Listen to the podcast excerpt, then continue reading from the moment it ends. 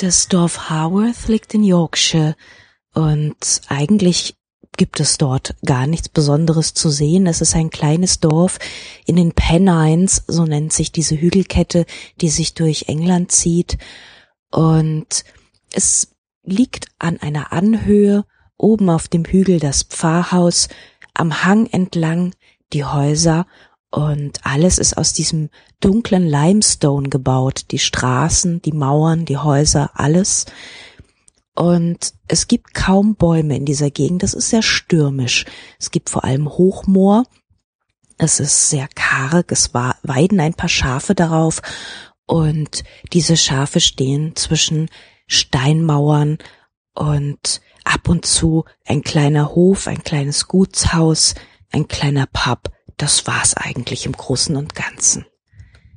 Es gibt allerdings doch einen sehr, sehr guten Grund, nach Haworth zu kommen und das machen mittlerweile ziemlich viele Touristen. Haworth ist nämlich der Ort, an dem die drei Bronte-Schwestern ziemlich lange gewohnt haben. Die ältere Charlotte, die war, hatte zwei ältere Schwestern eigentlich. Sie ist gar nicht die älteste genau genommen, aber ihre zwei Schwestern sind sehr früh gestorben. Und Charlotte war vier Jahre alt, als sie nach Haworth kam. Ihr Vater und auch der Vater ihrer jüngeren Schwestern, Anne und Emily, dieser Patrick Bronte stammt eigentlich aus Irland und hieß Bronte, also B-R-U-N-T-Y, ein sehr normaler irischer Name und dank eines Stipendiums kam er nach England und durfte in Oxford studieren, studierte äh, Religionswissenschaften und wurde Pfarrer. Und damit er im vornehmen Oxford nicht ganz so tump und irisch und bäuerlich klingt, hat er sich den vornehmen Namen Bronte gegeben, nämlich das E mit den zwei Pünktchen drauf am Ende. Und das sah natürlich sofort gleich viel, viel besser aus. So wurden die Schwestern also unter dem Namen Bronte äh, geboren und ähm, heute steht der Name auch auf den Büchern. Das tat er damals allerdings noch nicht, aber ganz von vorne. Denn wie die beiden, wie die drei Schwestern da aufgewachsen sind, das ist wirklich eine Geschichte für sich. Das ist auch für das 19. Jahrhundert nicht ganz üblich. Zum großen Glück für uns Nachgeborene wissen wir ziemlich genau, wie es in diesem Haus zuging. Denn Charlotte war sowas ähnliches wie die Familienchronistin. Und ein Auszug eines frühen Tagebuchtextes, den, der findet sich in Erzählungen aus Angria, so heißt dieser kleine Band im Inseltaschenbuchverlag. Und ähm, darin sind ganz frühe Werke verzeichnet über die Entstehung, die ist ein bisschen interessant da kommt, da geht es auch gleich in diesem Text darum. Ich lese mal ein Stückchen vor. Das heißt die Geschichte dieses Jahres. Einmal hat Papa meiner Schwester Maria, das ist eine von den älteren Schwestern, die schon verstorben ist, ein Buch geliehen. Es war ein altes Erdkundebuch und sie schrieb auf sein Vorsatzblatt, Papa hat mir dieses Buch geliehen. Dieses Buch ist 120 Jahre alt, es liegt in diesem Augenblick vor mir. Während ich dies schreibe, bin ich in der Küche des Pfarrhauses Haworth. Tabby, das Hausmädchen, spült gerade nach dem Frühstück und Anne, meine jüngste Schwester, Maria war meine älteste, kniet auf einem Stuhl und betrachtet ein paar Törtchen, die Tabby gerade für uns gebacken hat. Emily ist im Wohnzimmer und bürstet es. Papa und Branwell sind nach Kelly gegangen. Tante ist droben in ihrem Zimmer und ich sitze am Tisch und schreibe dies in der Küche. Keely ist eine kleine Stadt vier Meilen von hier. Papa und Branwell wollen die Zeitung holen. Und dann erzählt sie ziemlich lange, welche Zeitungen und welche Magazine in diesem Haus gelesen werden, unterschiedlicher äh, politischer Ausrichtung.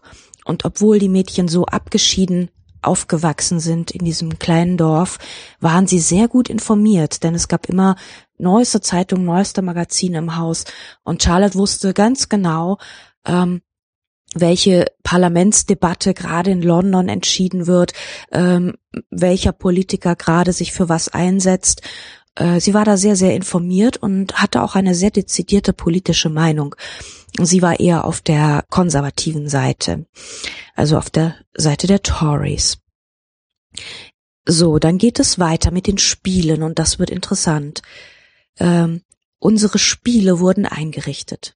Junge Männer, so heißt das, im Juni 1826. Unsere Kameraden, Juli 1827. Die Inselleute, Dezember 1827.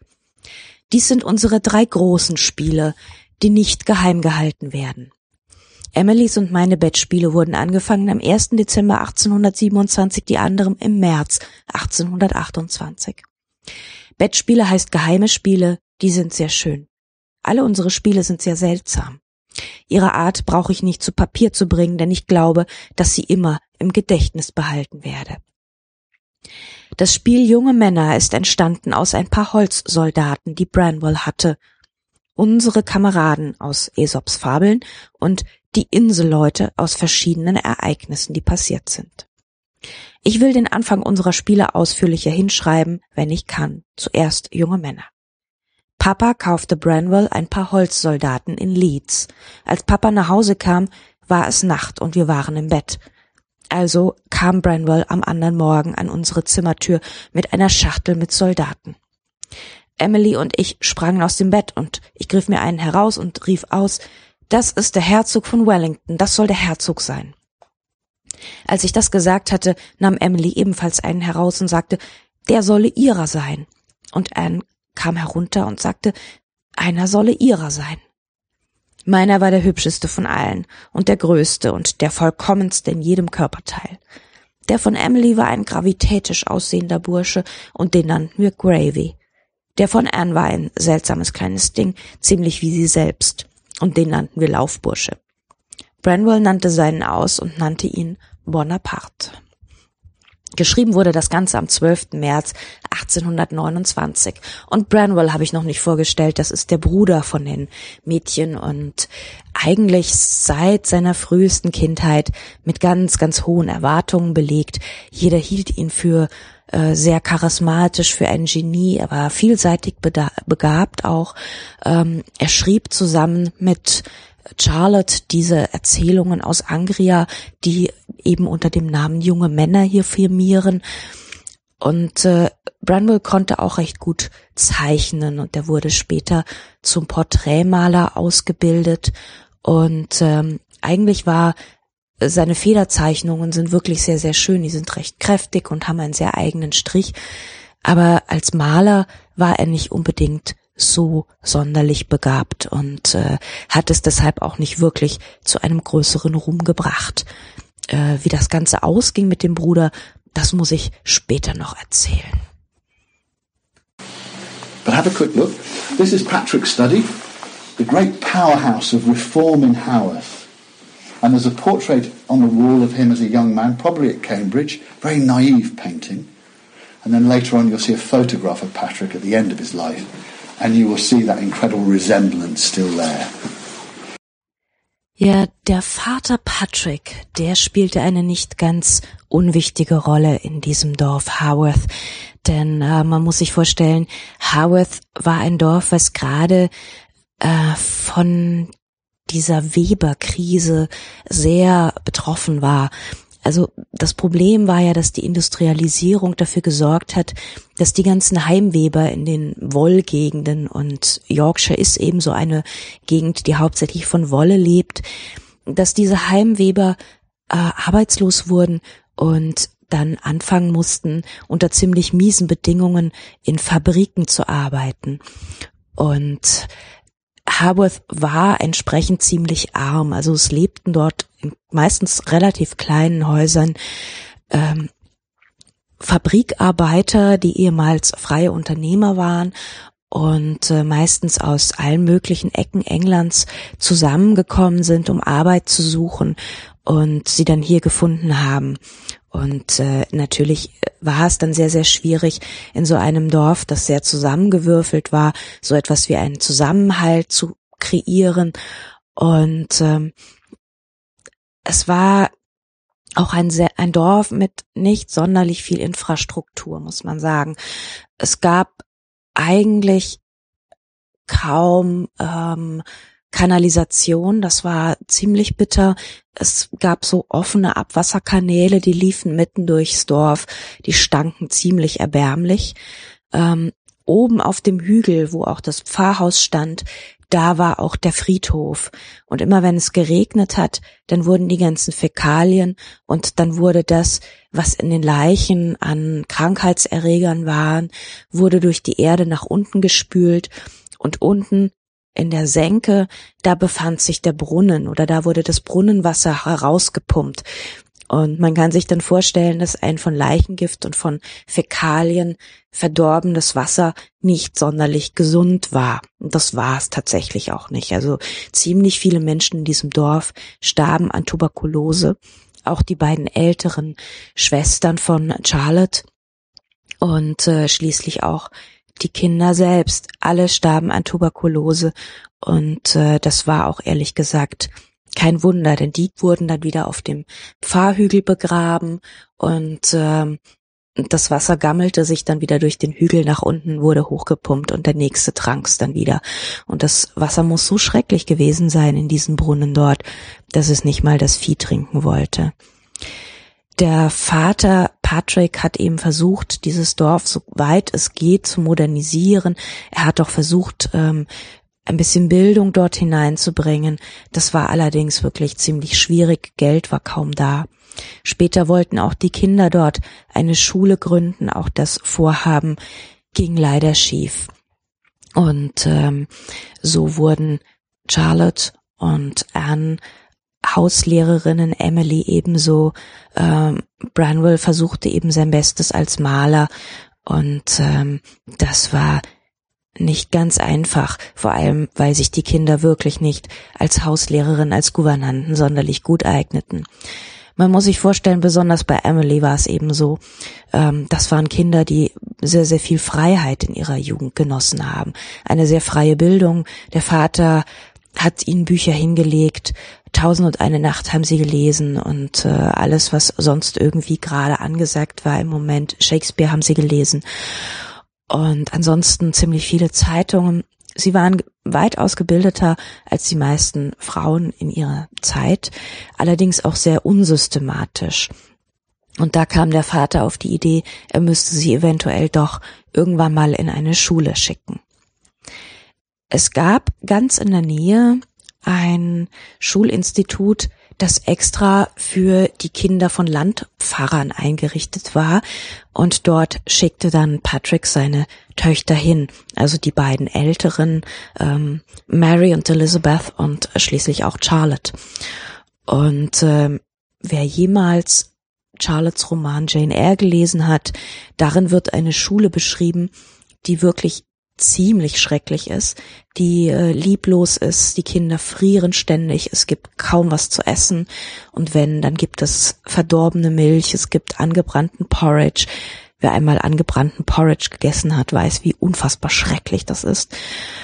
Es gibt vergammeltes Brot, die Kinder werden ständig krank, sie frieren, ähm, und es ist auch nicht ganz selten, dass sie an diesen Krankheiten sterben.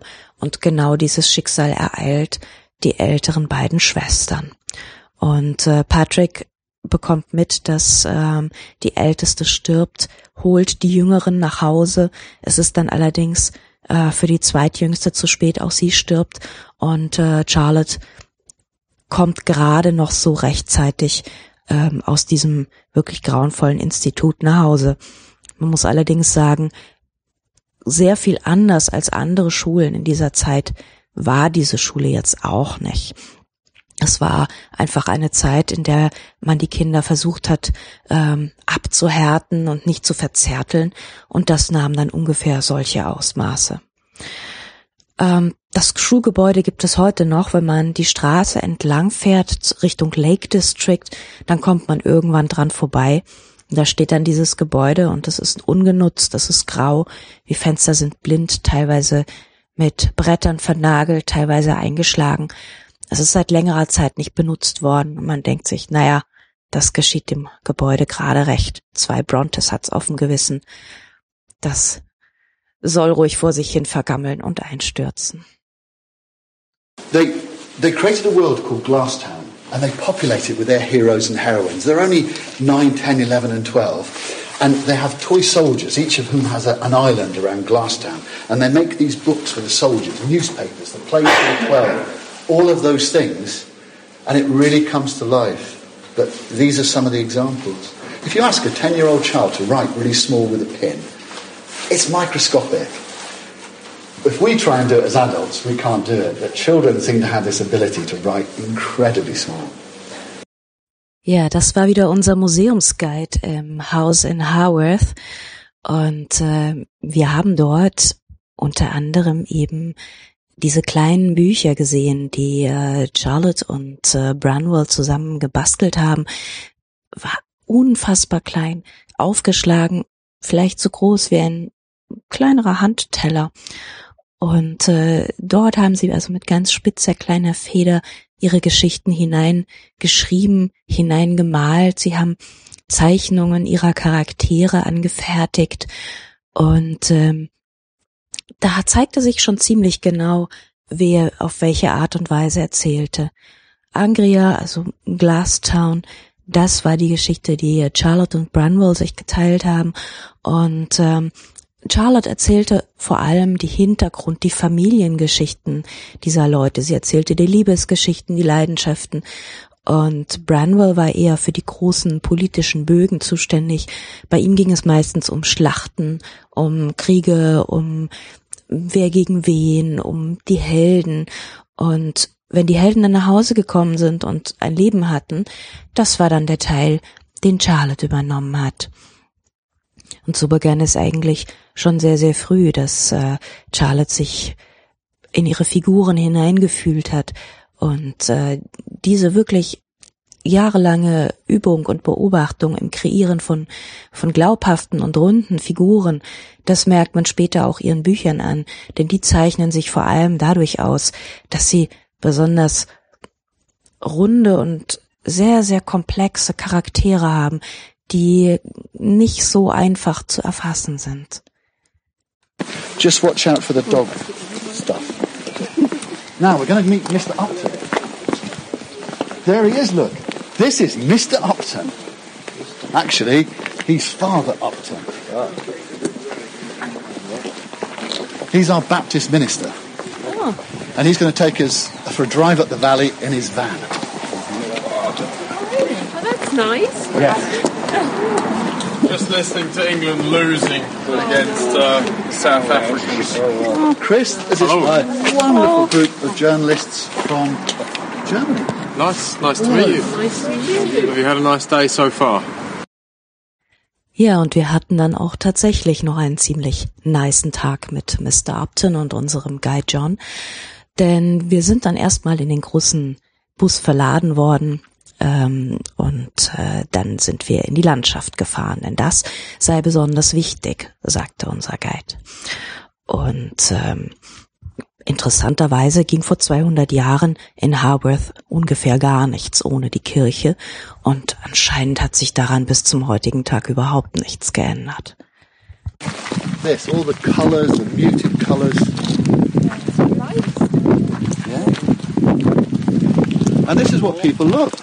So this way, nobody, nobody's really living, is there? there Yes, there are some other farms up here. Farms, but no. There's one over there, Yeah. and just up here there is a house, Right. but it's the houses here are very low mm-hmm. because obviously they're huddled for the wind. We don't have a grand Georgian house in this valley. You have to go two lines over to Lothersdale, where Charlotte was a governess. Und während sich Charlotte vor allem in die Bücher vergraben hat und äh, Anne war ebenso eine sehr begeisterte Leserin, äh, war eine sehr gläubige Frau auch, war Emily so ein bisschen der Wildfang. Die war eigentlich immer unterwegs auf dem Moor und äh, hat sich vom Sturm durchblasen lassen. Sie hatte Hunde in ihrer Begleitung und ist eigentlich jeden Tag nach draußen gegangen. Und äh, für sie war es vor allem auch Tabby, das Hausmädchen, von dem Charlotte schon beschrieben, geschrieben hat in ihrer Erzählung. Tabby kannte eine ganze Menge lokaler Gruselgeschichten, Folk Stories und äh, Emily war diejenige, die immer gerne bei Tabby in der Küche gesessen hat und ihr zugehört hat. Und man sieht das eigentlich bis heute in den Geschichten, in den Romanen, wie jeder sein Material genommen hat. Bei Charlotte war es eben eine Mischung aus den, aus der Politik, aus ihren Erfahrungen, die sie als äh, Governess gemacht hat und ähm, aus den Geschichten aus Angria.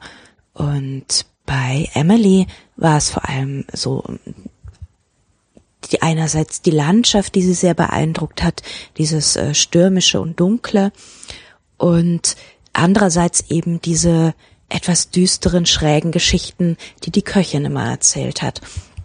Und das wurde später ihr Roman Sturmhöhe und äh, es ist ein bisschen für Zeitgenossen, für zeitgenössische Kritiker war dieses Buch vollkommen schwer zu verstehen. Also die haben Sturmhöhe, äh, das, das war so far out, das war so weit draußen von allen Konzepten, die sie von Romanen damals hatten, dass es eigentlich wirklich überhaupt kein Kritikererfolg wurde. Ganz im Gegensatz zu Charlottes erstem Buch Jane Eyre, weil äh, Jane Eyre eben wirklich so eine eine ganz klassische ähm, Entwicklungsgeschichte war. Es war eine sehr, sehr komplexe und auch eine sehr, sehr spannende und äh, aber es war das eigentlich für Zeitgenossen am einfachsten zu verstehende Buch. Und was Emily eben aus der Natur und aus diesen Kitchen Stories gemacht hat, das war so einzigartig, das war wirklich für damalige Zeiten recht schwierig zu verstehen. but one of your relatives was also to do with Martha Brown. Yes, it was not on my side. Right. It was on my husband, my husband's family, and she was great aunt Martha to my mother-in-law. And she was one of the Bronte servants Servants. in the latter part. So she was actually given, given books by Patrick. Ja, diese lovely old lady, das ist Margaret. Und Margaret hat einen kleinen, dunklen, ziemlich gerümpeligen Schreibwarenladen mitten in Haworth. Ähm, es gibt so einen kleinen Dorfplatz, da steht eine rote Telefonzelle und darum gruppieren sich Margarets Laden. Ein Laden, an dem immer noch Pharmacy steht. Das war damals die Apotheke, heute ist es es nicht mehr. Es ist ein Geschenkeladen. Und der Pub. Und das war damals zu Brontes Zeiten ganz genauso. Die, ähm, was Margarets Laden interessant macht, das ist, dass er damals schon der Schreibwarenladen war und auch immer noch die gleiche Theke drin steht, eine große, dunkle, schwarze Holztheke und da haben damals die Mädchen ihre Manuskripte drüber gereicht, um sie nach England zu verschicken. Es war nicht ganz einfach für sie, ähm, diese Manuskripte an den Mann zu bringen. Und äh, irgendwann haben sie es dann schließlich geschafft bei einem äh, Verlag, man müsste sagen ein Druckkostenzuschussverlag. Und das erste, was sie gemacht haben, das war ein Gedichtband. Und äh, sie haben sich ein äh, Pseudonym gegeben. Sie waren die äh, Brü Gebrüder Bell. Und ähm, als diese drei haben sie eine gemeinsame Gedichtsammlung herausgegeben, die sich allerdings nur im einstelligen Bereich verkauft hat. Also es gab zwar ein paar wohlwollende Kritiken dazu, ähm, besonders Emilys Gedichte, die ähm, waren eigentlich diejenigen, die ganz besonders aufgefallen sind. Also Curra Acton und Alice Bell nannten sie sich. Und Alice Bell, das war eben Emilys, Alice Bell Gedichte waren allgemein als die besten angesehen. Dabei war es eine ziemlich komplizierte Angelegenheit, Emily überhaupt dazu zu bringen, diese Gedichte zu veröffentlichen. Es war nämlich damals die Zeit, als die Mädchen angefangen haben, zumindest Anne und Charlotte als äh, Gouvernanten zu arbeiten und äh, Emily hat eigentlich so ein bisschen, war zu Hause hauptsächlich und hat sich um das Haus, um den Vater gekümmert, der ähm, dessen Sehkraft immer stärker nachgelassen hat. Und äh, der Bruder war auch so ein bisschen das Sorgenkind, weil er immer wieder viel zu viel getrunken hat, zu viel im Pub rumhing und äh, leider auch viel zu oft in der Pharmacy war und dort äh, sich mit Opiaten, mit Laudanum äh, zugedröhnt hat und das halt leider nicht nur so funktionabel nebenbei, sondern ziemlich exzesshaft. Und ähm, irgendwann mal haben die drei beschlossen, ähm, eine eigene Schule zu gründen. Das funktionierte nicht, das ging schief, das ähm, Haus war dann nicht zu verkaufen und also es war, war eine ganze Menge hin und her. Und ähm, sie haben es nicht richtig finanziert bekommen. Und nachdem dieser Plan dann gescheitert ist, haben sie beschlossen, sie bleiben jetzt zu Hause und schreiben einfach. Und ähm, es war, sie haben dann abends an dem Tisch gesessen im Esszimmer ähm, vor den Bücherregalen und dort an diesem Tisch, an diesem runden Tisch mit dem Blick auf den Kirchhof, auf die Grabsteine, da saßen sie dann immer und äh, schrieben an Angria-Geschichten, schrieben irgendwelche geheimnisvollen Dinge und äh, Charlotte fiel dann irgendwann mal auf, was Emily schrieb. Ein Gedicht von Emily ist ihr in die Hand gefallen, sie hat es gelesen und ähm, hat Emily darauf angesprochen, wie großartig das sei. Und Emily war erstmal ob das Geheimnis Verrates so ein bisschen verschnupft und verärgert und wollte nicht über das Gedicht reden. Und dann haben die beiden aber Emily so lange bearbeitet, bis sie gesagt hat, okay, ich gebe mit euch beiden zusammen ein Gedichtband raus. Und das war dann das literarische Debüt von Curra, Acton und Alice Bell. Backs against the wall and they wrote to sell their stories for profit in the commercial world. And that belonged to men. Men wrote for profit. Women wrote as amateurs. So they really, it was a production line. They worked together to generate these books. Within a year, Charlotte had done The Professor, Emily Wuthering Heights and Agnes Grey. 1847, das war das Jahr, in dem die Schwestern dann groß rauskamen. Es ging nicht ganz auf Anhieb. Bei äh, Charlotte war es erstmal der zweite Roman, der erste, The Professor. Das ist so ein bisschen ein Anklang an die Zeit. Sie hat eine Ausbildung in Brüssel auch gemacht. Das war das einzige Mal, dass Charlotte wirklich so ein bisschen rauskam aus Haworth und äh, war dort an einer Schule angestellt als Hilfslehrerin und hat sich leider sehr in den Schulleiter, in den verheirateten Schulleiter verliebt und ähm, sie schrieb ihm oft Briefe, die blieben unbeantwortet. Das war ein ziemliches Drama. Und äh, das hat sie eben in diesem Roman ähm, verarbeitet, der allerdings erstmal abgelehnt wurde. Und da schob sie dann gleich Jane Eyre nach. Es gibt übrigens von Charlotte noch einen zweiten Roman, in dem sie die Schulzeit aufgreift. Der kommt dann später. Das ist der Roman Viette. Und äh, auch er handelt von einer Lehrerin eigentlich die meisten ihrer Romane handeln von Lehrerinnen. Das ist das die Welt, die sie kennt.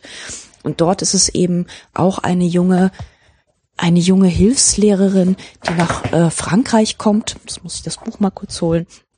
Genau, Lucy ist das, Lucy Snow.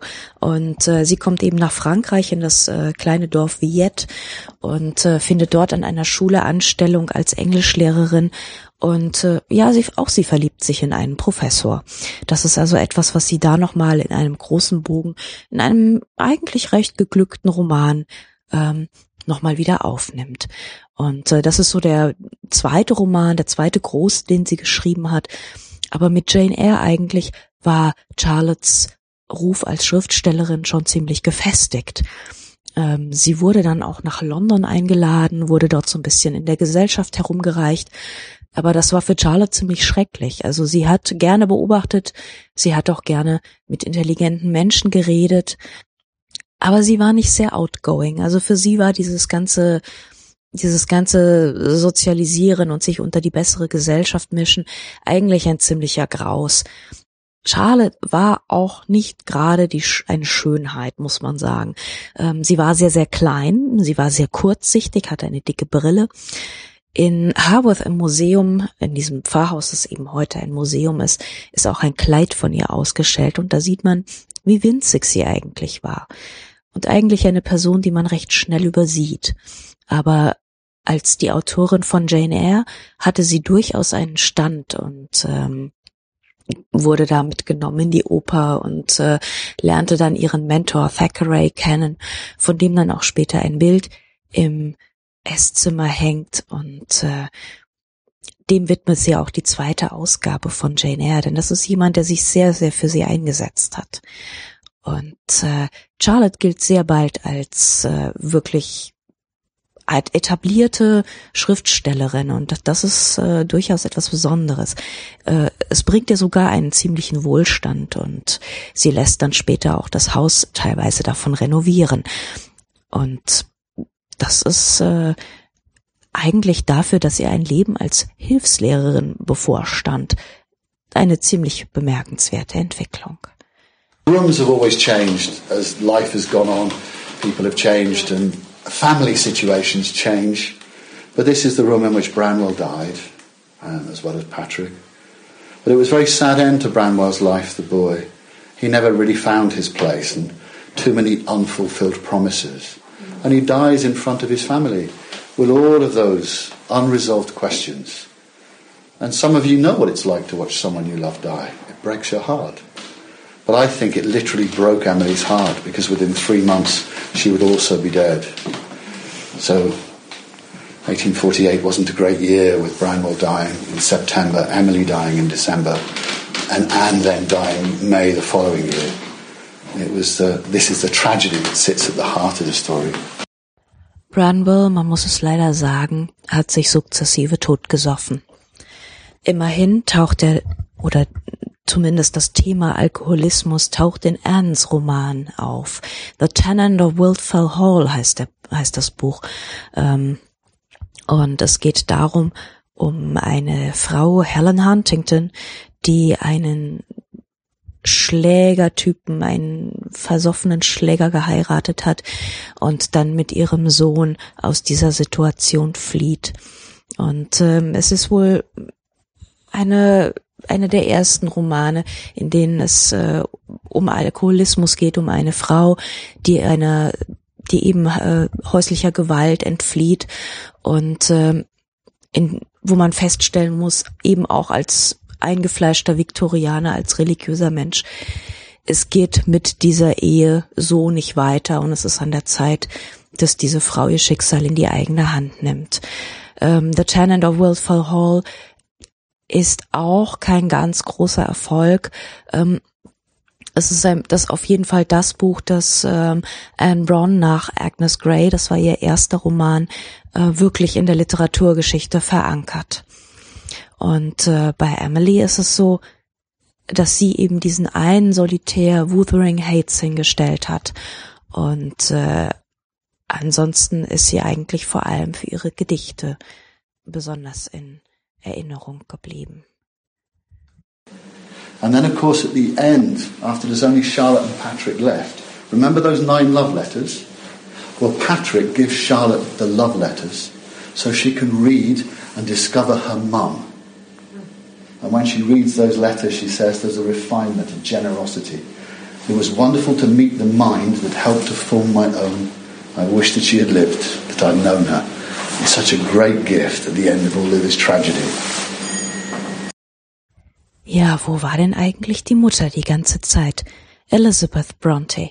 Sie stammte aus Penzance in Cornwall, einer sehr warmen, üppigen, sonnigen Gegend. Dann heiratete sie ausgerechnet Patrick und musste mit ihm nach Yorkshire ziehen und äh, erst noch in einer größeren Stadt und dann schließlich in das kleine Nest Harworth, weil dort eben die Pfarrstelle frei wurde und er sich dort durchgesetzt hat als Kandidat. Das war wohl recht gewöhnungsbedürftig für Elizabeth und äh, sie wohnte nur ein Jahr in Harworth und dann starb sie. Wir vermuten heute, dass sie Gebärmutterkrebs hatte. Und dann müssen wir natürlich die Geschichte von Charlotte noch zu Ende erzählen. Charlotte fand tatsächlich noch ein, ihr, ein, ein kleines Glück, einen Ehemann. Sie heiratete den Pfarrgehilfen ihres Vaters. Das war wirklich keine Liebe auf den ersten Blick. Und äh, sie sagte auch, sie wolle eigentlich um Himmels willen keinen Hilfspfarrer heiraten und äh, dieser Mann war auch wirklich niemand, der ihr sofort gefiel. Er war recht tüchtig und äh, recht engagiert dort in der Gemeinde und ähm, muss auch recht lange um Charlotte geworben haben, die ja immerhin so etwas wie eine Prominenz in ihrer Zeit war. Und ähm, sie heirateten schließlich und äh, Briefen zufolge ging es ihr auch sehr gut. Sie wurde schwanger und äh, starb dann schließlich äh, während ihrer Schwangerschaft und im ersten Jahr ihrer Ehe. Es gibt äh, Angaben, dass sie an, ähm, Schwanger an einer sehr, sehr starken Schwangerschaftsübelkeit gestorben sei. Es gibt aber auch Angaben, sie sei an Tuberkulose gestorben, wie alle anderen in dieser Familie auch. Nur einer nicht, nämlich Patrick Bronte.